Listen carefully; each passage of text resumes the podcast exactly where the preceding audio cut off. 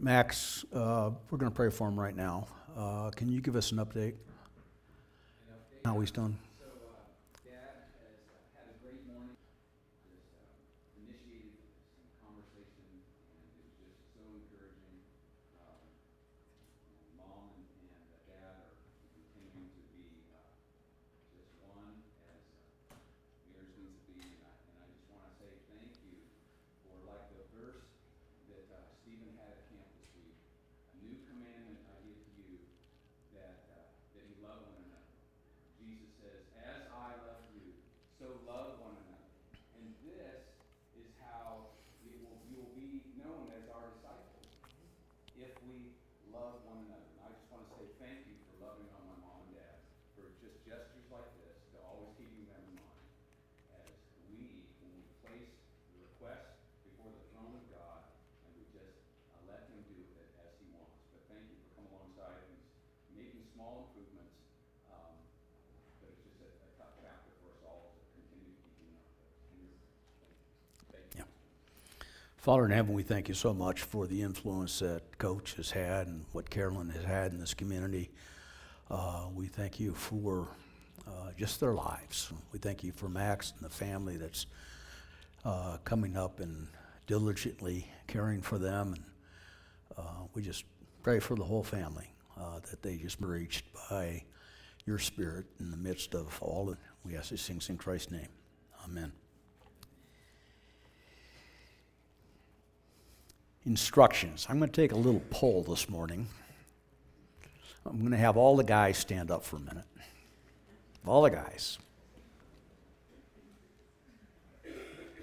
Now, if you're a person who reads the instructions when you order something and you're going to assemble it and put it together, if you're a person who reads the instructions thoroughly before you start attacking the project, go ahead and sit down. Okay? If you're one who, when they get into a dilemma with the project, begin to consult the, pro- the uh, instructions, go ahead and sit down.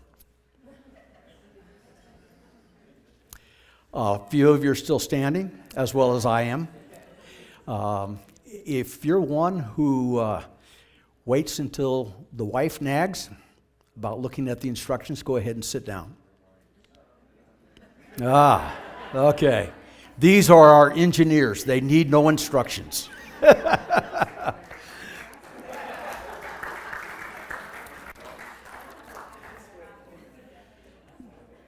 as we move through the second and third chapter of uh, Revelations, uh, as the Apostle John wrote uh, the words of Jesus to the several churches that had been started in Asia, um, we, we looked at the church at Ephesus last week, and we talked about the very, as good as the church was, that they, they had somehow lost their passion for Jesus Christ and needed to bring that back. Um, I have no passion for instructions, especially when they come from certain people. Uh, Karen's already left the building, so I can say this. But um, over the last year, I've, I've, bought a few things, and, and with it comes in, instructions. I, I, I, love this one.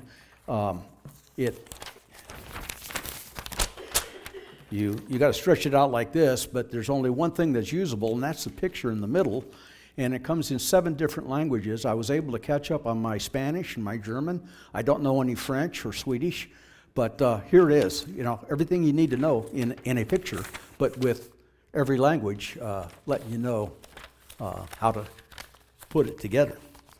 Um, I got one, another one here that uh, I bought an Amazon uh, Fire tablet uh, a few weeks ago, and I love the instructions. That's it. There's there's a little picture there saying that's the on button. Uh, there's a finger there that says swipe the screen. And um, but I didn't know what to do. I had to go to YouTube to figure out how to, how to launch it. but my favorite is we bought a car rack, uh, cargo rack for our car that we're going to be driving down uh, the road here in a little bit. And it, it's just what can I say? It's page after page after page. But there's some things in here that I'm, I'm not sure that are really meant to be for putting the cargo rack together. There's a whole list of danger, warning, caution, and notice signs. Makes you wonder what you're getting into. Um, always wear ANSI approved safety goggles while putting this together. I don't know what an ANSI, uh, okay, thank you, email. Uh, next time I put something like this together, I'm going to come over and get a pair of ANSI safety goggles, okay? Always hear, wear hearing protection. Is this thing going to make noise? Use safety equipment. Safety shoes, hard hat, and work gloves must be used. This is, what am I putting together here, you know? Dress appropriately. I love this one. Dress appropriately. Don't wear loose fitting clothing and contain your hair away from the apparatus. Yeah, I'm really worried. Okay? Ah, now, this one should be in every list of instructions. Use common sense. I rarely see that. Keep spectators and children out of the work area. And don't let children and animals into the cargo rack while driving. Now, here's the best one because I think this is talking to me, in, very specifically to me. Depending on the size of the vehicle, If you're too short, you might need a ladder. well, that one does apply. But anyway, instructions. Oh, and this one came with something my daughter sent me. It came from Amazon. You know, they're, please send a thank you note. Comes with the package. I called her instead. But we're looking at the churches in uh, that Paul started in Asia. It's now we looked at Ephesus last week. We're going to look at two of them today, and we're going to look at the church at Pergamum and the church of Thyatira, and because they have similar similar issues, but Jesus, through the Apostle John, starts out by praising them both. To the uh, church of Pergamum, he says, These are the words of him who has the sharp, double edged sword. I know where you live where Satan has his throne, yet you remain true to my name. You did not renounce your faith in me, not even the days of Antipas, my faithful witness, who was put to death in your city where Satan lives. Evidently, in Pergamum was a place that was just uh, full of uh, satanic issues.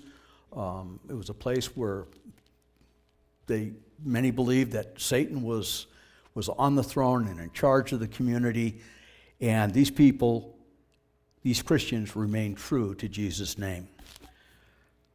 And to the church in Thyatira, he writes, These are the words of the Son of God, whose eyes are like blazing fire, and whose feet are like burnished bronze. I know your deeds, your love, your faith, your service, your perseverance. And even now, you are doing more than you did at first. It's what they're doing is just growing and, and building. Both of these churches were dealing with some of the same issues uh, in both communities. Nevertheless, to the church at Pergamum, just like he writes to the church at Ephesus and all the other churches in this two chapters, there's some among you who hold to the teaching of Balaam and who taught Balak to entice the Israelites to sin so that they ate food sacrificed to idols and committed sexual immorality. Likewise, you also have those who hold to the teaching of the Nicolaitans. Repent, therefore to Thyatira. Apparently, there's somebody in their church who is a false prophet, and um, the church is accepting of this individual, and her teaching is uh, such that she's also leading people to commit adultery, to uh, worship idols, and uh, to eat the food that's worshiped to idols. Her name was Jezebel, and we'll look at that a little bit deeper. First thing I want you to notice is in each of these letters, Jesus is given some kind of description. In the churches of Ephesus, we see Jesus, he's holding uh, seven lampstands. Somehow the image that he is the light of the world and that the churches are also spreading his light. Um, to the church of Pergamum, these are the words of him who has the sharp, double edged sword. I believe that that is a reference to the Bible, the scriptures, because we understand from Hebrews that uh, the Word of God is uh, like a double edged sword. And that's what brings me to this whole idea of instructions, because the Bible is going to give us some instructions as we look deeper into um, what's going on in these churches. Um, in the description of the churches, uh, as we looked last week at Ephesus, uh, they were praised because they didn't tolerate uh, these kinds of people. Kind of a difference. Um, the church at Ephesus didn't tolerate these people, but they lost their love for Jesus. But now we have people that are tolerating some of this infiltration of satanic stuff, uh, uh, other things that are going on, and they're mixing it in with their Christianity. And so John is writing to them and says, I know your deeds, your love, your faith, your service, perseverance. You're doing more than you did before. To Pergamum, Satan's right in the midst of everything that's going on in your city. Um, as you look closer at these two cities, I, I did a little research. Um, Pergamum was a home of a lot of pagan temples. Um, it, in fact, if you trace the um, what they call the throne of Satan in the city of Pergamum, uh, you can trace it uh, through archaeology, even into uh, modern times. Uh, some references to it. For many years, it was the provincial Roman capital of Asia. It remained the most important center of the Roman emperor cult worship. As you know, many felt that uh, the Roman emperors were, were God, or a God, or the God. And this started right in the city of Pergamum. Um, it was the uh, first city in the entire Roman Empire to, to actually worship uh, the emperor, and it became a center of pagan worship. In Thyatira was a very prosperous trading town important location on a Roman road. And this city also hold, hosted uh, the cult of the god Apollo, which, if you know Greek mythology, the son of Zeus.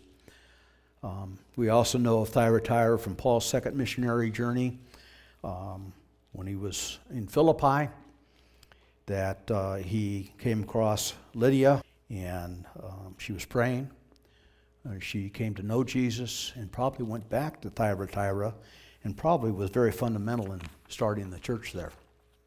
So we see some roots all the way back uh, to the time of Jesus, even though it's almost 100 years later now at the time of John's writing. I want to focus a little closer into some of the issues that these two churches have. Um,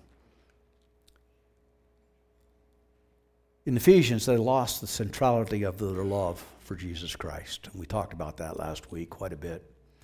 But for Thyatira and Pergamum, the Christian church had allowed false teaching in uh, to their uh, setting, and they began to compromise with other belief systems.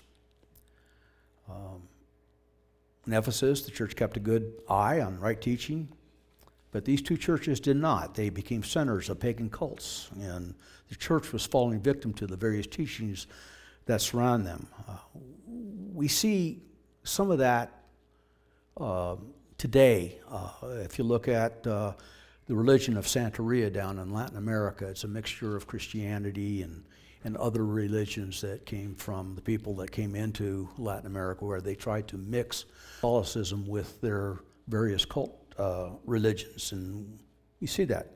You also see it uh, quite a bit in Haiti, where voodoo uh, was the, the form of, of religion to many of the locals, and Catholicism was mixed with voodoo, and they tried to teach both things hand in hand. And this is kind of what John is writing about this mixture of face, this mixture of religions, this mixture of our belief systems with the culture of the world around us. And so he's, he's setting up a warning that, that uh, it's just not going to be good when you. But they were it was insidious, and nevertheless it came in. Um, the teaching of, of Balaam that was going on in Pergamum. You might remember Balaam from the Old Testament. Uh, he enticed the Israelites uh, to sin so that they would eat food sacrificed to idols and committed sexual morality, immorality. Um, Balaam was hired by Balak, uh, the king of Moab, uh, to curse the Israelites. Uh, that didn't work so well for him because when he tried to do it, came out of mouth out of his mouth that uh, that were honoring of God. So you got to be careful what you set out to do against the church, I guess, if or the nation of Israel, as the case was here, that uh, God might use you anyway and say something uh, positive.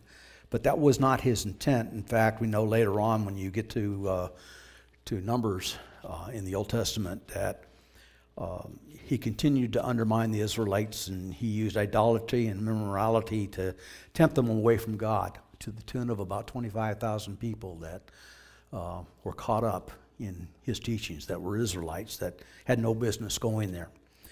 Um, the teaching of, of the Nicolaitans, it's tough to understand what the teaching really was, but John quotes Jesus and says to uh, the church at uh, Pergamum, um, the thing I hate is that you're listening to the teaching of the Nicolaitans. I, in trying to understand and, and reading about what this might be, um, many authors will take you back to Nicholas, who was one of the seven deacons in the chap, second chap, or excuse me, the sixth chapter of uh, Acts, when the deacons were selected uh, to run the church. Uh, the, the, the, ministry while the apostles continued to devote themselves to Bible study and uh, those types of things. The deacons were set up, but Nicholas was one who was a convert from um, something else to Judaism, and then from Judaism to Christianity, and then possibly from Christianity to something else. We really don't know the history of that.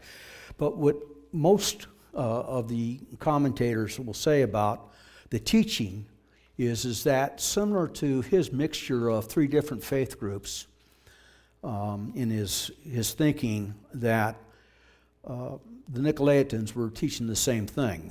That uh, they were teaching the practice of Christianity and occult paganism. Uh, that, that cutting yourself off from one or the other was not essential, that you could do both. And, and John is right, you can't have it both ways. Um, and this seemed to be a, a, a huge problem um, going on in, in, both of these cities. Uh, even in Ephesus, as we talked about their church last week, they were worshiping Diana um, and, and a lot of paganism things going on there. And then they mentioned this lady Jezebel uh, in the church of Thyatira. Nevertheless, I have this against you. You tolerate Jezebel, who calls herself a prophet, by teaching by her teaching, she misleads my servants into sexual immorality and the eating of food sacrificed to idols. Not only has the teaching become a little bit assimilated into the people's belief systems, but now they actually have people, a person in the church who is proclaiming these things. And uh, this is very upsetting uh, to the Lord and very upsetting uh, enough that uh, John makes mention of it.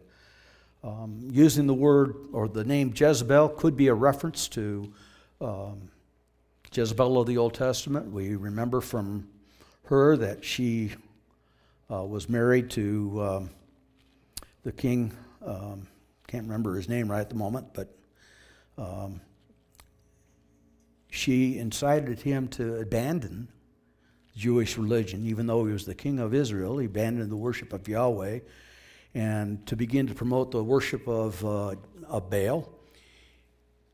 And she ordered all of the prophets of Israel to be massacred and personally organized the execution of one that would not turn over his property to the king. And so she was, she was one who was bringing in this outside um, ideas that they felt that they could mix with their religion but there were still some that did not compromise. It says in the 24th chapter of the second uh, 24th verse of the second chapter of Revelations. And I say to the rest of you in Thyatira, to you who do not hold to her teaching and have not learned Satan's so called deep secrets, I will not impose any other burden on you except to hold on to what you have until I come. Apparently, when you start mixing the occult, you start mixing other religions with our Christian faith, um, we begin to see some of the very dark secrets of what Satan can do. And we are in a spiritual battle, whether we want to admit it or not. We are in a spiritual battle. There are people who would not like to see Community Baptist Church succeed. There are people who would not like to have, see the Baptist mission succeed or any other of the Christ loving ministries that go on in this town. To the point that there is actually spiritual warfare going on. And if we allow that to mix with our Christian belief, we will not be able to hold on until the end. We live in a world where Christianity is not the dominant culture. Some say it once was. I'm not sure it ever was the dominant culture. Uh, in the United States, uh, let alone anywhere else in the world, we know that when Christianity came to Europe, it became an institution. When it came to the United States, it became a business. But uh, there's a temptation to allow the culture of the world to dictate our belief system. We look at what's going on, we read the papers, we hear what people say, we hear what the politicians are doing, and our attention is driven to lessen our stand, our commitment to what we believe, so that we will be politically correct with the agenda of the world around us. But what we need to remember is we are citizens of God's kingdom. It's not about race, it's not about gender, ethnicity, political correctness. It's about Jesus Christ. And that was a message that was brought by John to the church at Ephesus. He said, Don't lose your passion for Jesus Christ. But to these two churches, there's something else that you need to keep just as active as your love for Jesus Christ. And that's the centrality of the scriptures to everything that we do. Earlier in the year, about midway through this interim uh, process, we sat down and took uh, a real deep look at the Constitution for Community Baptist Church. And one of the decisions we made as we revised it, we said where we don't, uh, where it conflicts with the Scripture, we're not going to let that happen. That the Scripture is going to be the final say in what the Constitution will look like for Community Baptist Church. And, um, it, and it does. Scripture is, is first. And that's what is being said to these two churches. The centrality of the Scripture is just as important as the centrality of the love of Jesus Christ. Remember the instructions? Jesus is presented as the one holding the double edged sword.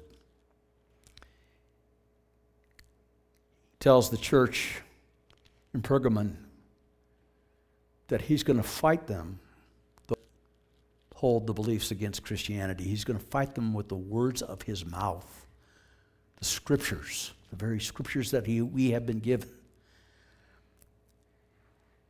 Now, the scriptures have not evolved that I know of. I think they were correct and right and true when they came to us. But my perception of the scriptures have changed over time. As a child, I remember going to vacation Bible school and learning a Psalm 105 Thy word is a lamp unto my feet and a light unto my path. Simple little verse. Catchy little tune that goes with the chorus that goes along with that. We could all sing it. I think we all know it. Thy word is a lamp unto my feet, a light unto my path. I didn't really know what that meant, but I sure could quote the verse because it was a memory verse for one of the days of that vacation Bible school. And in fact, even Steve Foreman has probably used it as a memory verse over there at, at summer camp in the mission, I'm sure, at some point in time. But then another verse came uh, shortly after, maybe another year of vacation Bible school. I was, I don't think I was a vacation Bible school addict, but it was such that my mother would put me in different vacation schools because I needed child care. Uh, not that anybody does that here. Um, but Psalm 119, 11. Thy word have I hid in my heart that I might not sin against thee. Well, all of a sudden now, the, bar- the word of God is not just a light unto my path, it's now a barrier against sin. It tells me the right, not just the path, the light on the path, but it tells me what I'm doing, what I'm thinking, where I'm going against the Lord. Now, it's taken me years to really understand that, but there was a just another level of what the scripture meant. We come to Hebrews 4, verse 12. For the word of God is alive and active, sharper than any double edged sword. It penetrates even to dividing the soul and the spirit, the joints and the marrow. It judges the thoughts and attitudes of the heart. Nothing in all creation is hidden from God's sight. Everything is uncovered and laid bare before the eyes of Him to whom we must give account. The scripture, the same word used to describe Jesus in Revelation, is used right here.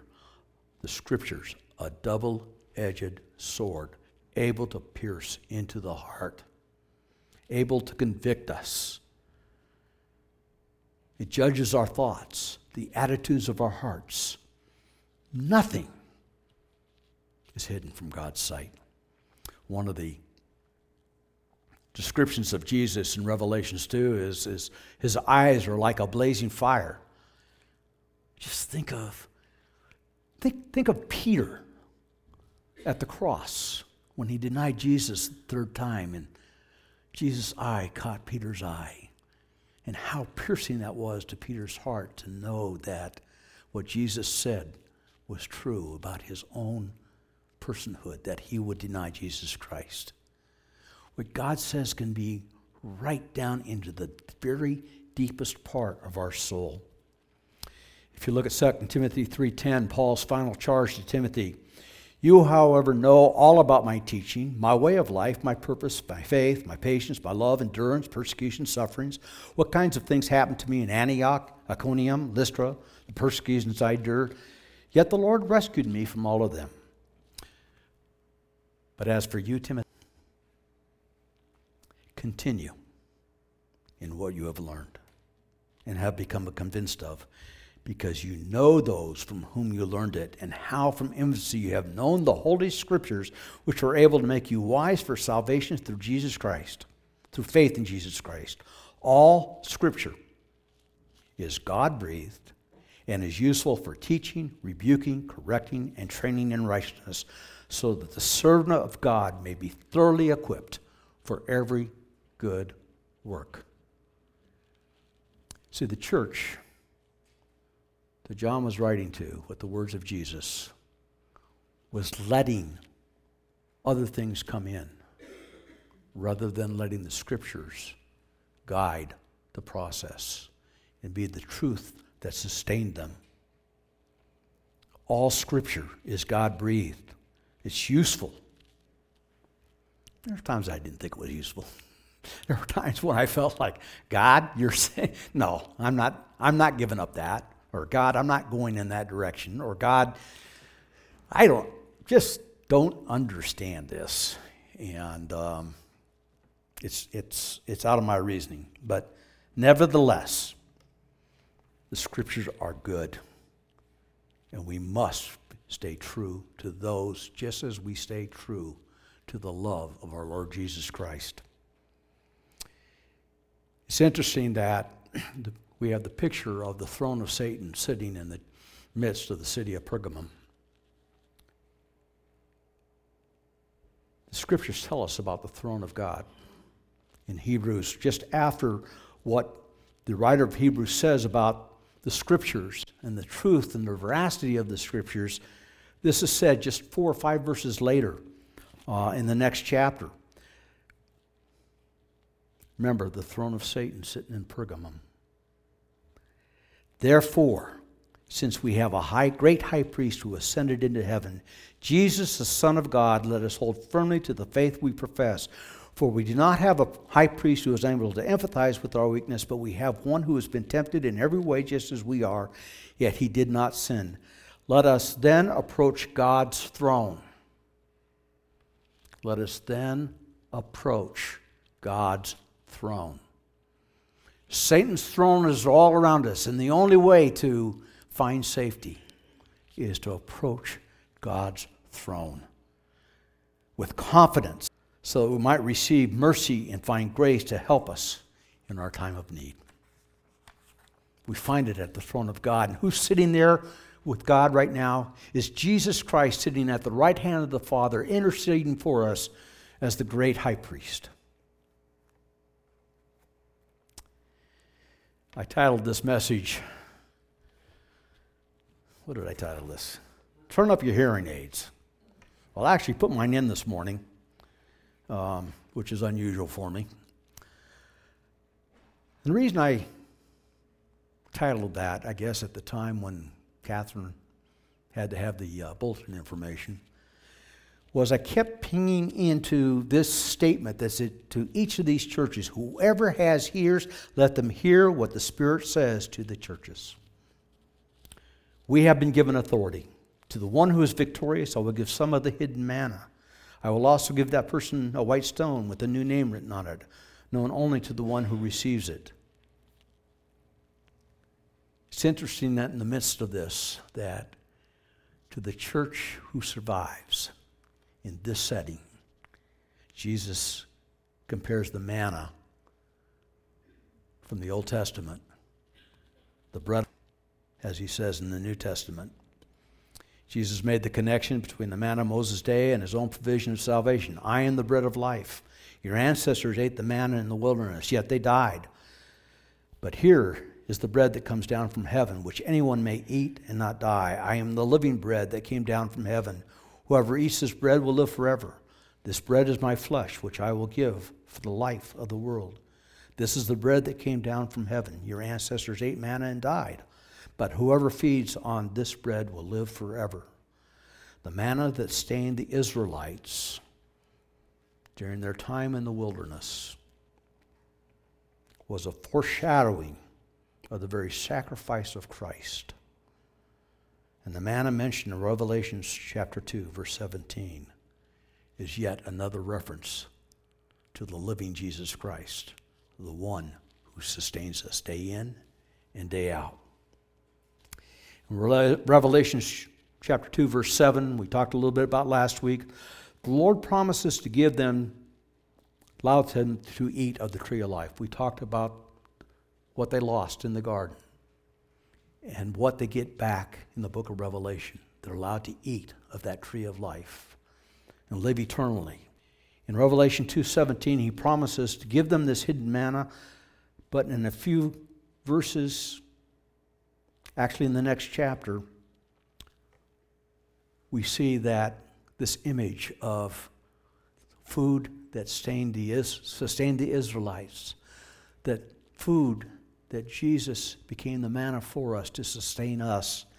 He is, when you get to the third chapter, one of the last churches of this section on the churches, Jesus promises a feast for all of us, for he stands at the door. He says, I behold, I stand at the door and knock.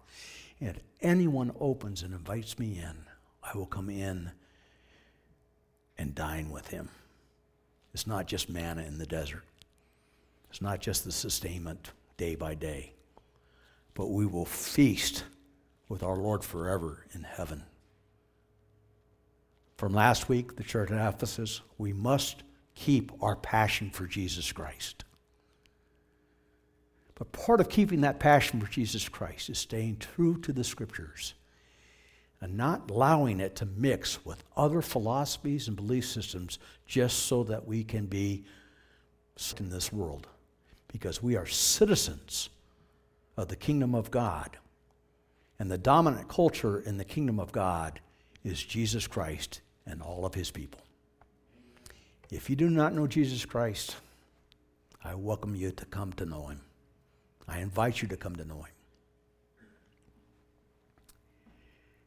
It's easy, it's simple.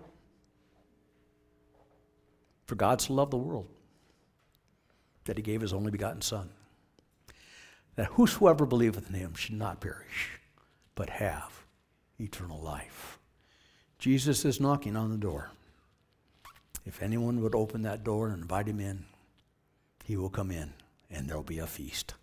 Not just manna in the desert, but a feast. Let's also keep true to the instruction book. It's a good one, and it's not just pictures. It's a good one. Going to invite the worship team to come. Let's stand together. If you don't know Jesus Christ, I invite you to come. I'd like to introduce you to him.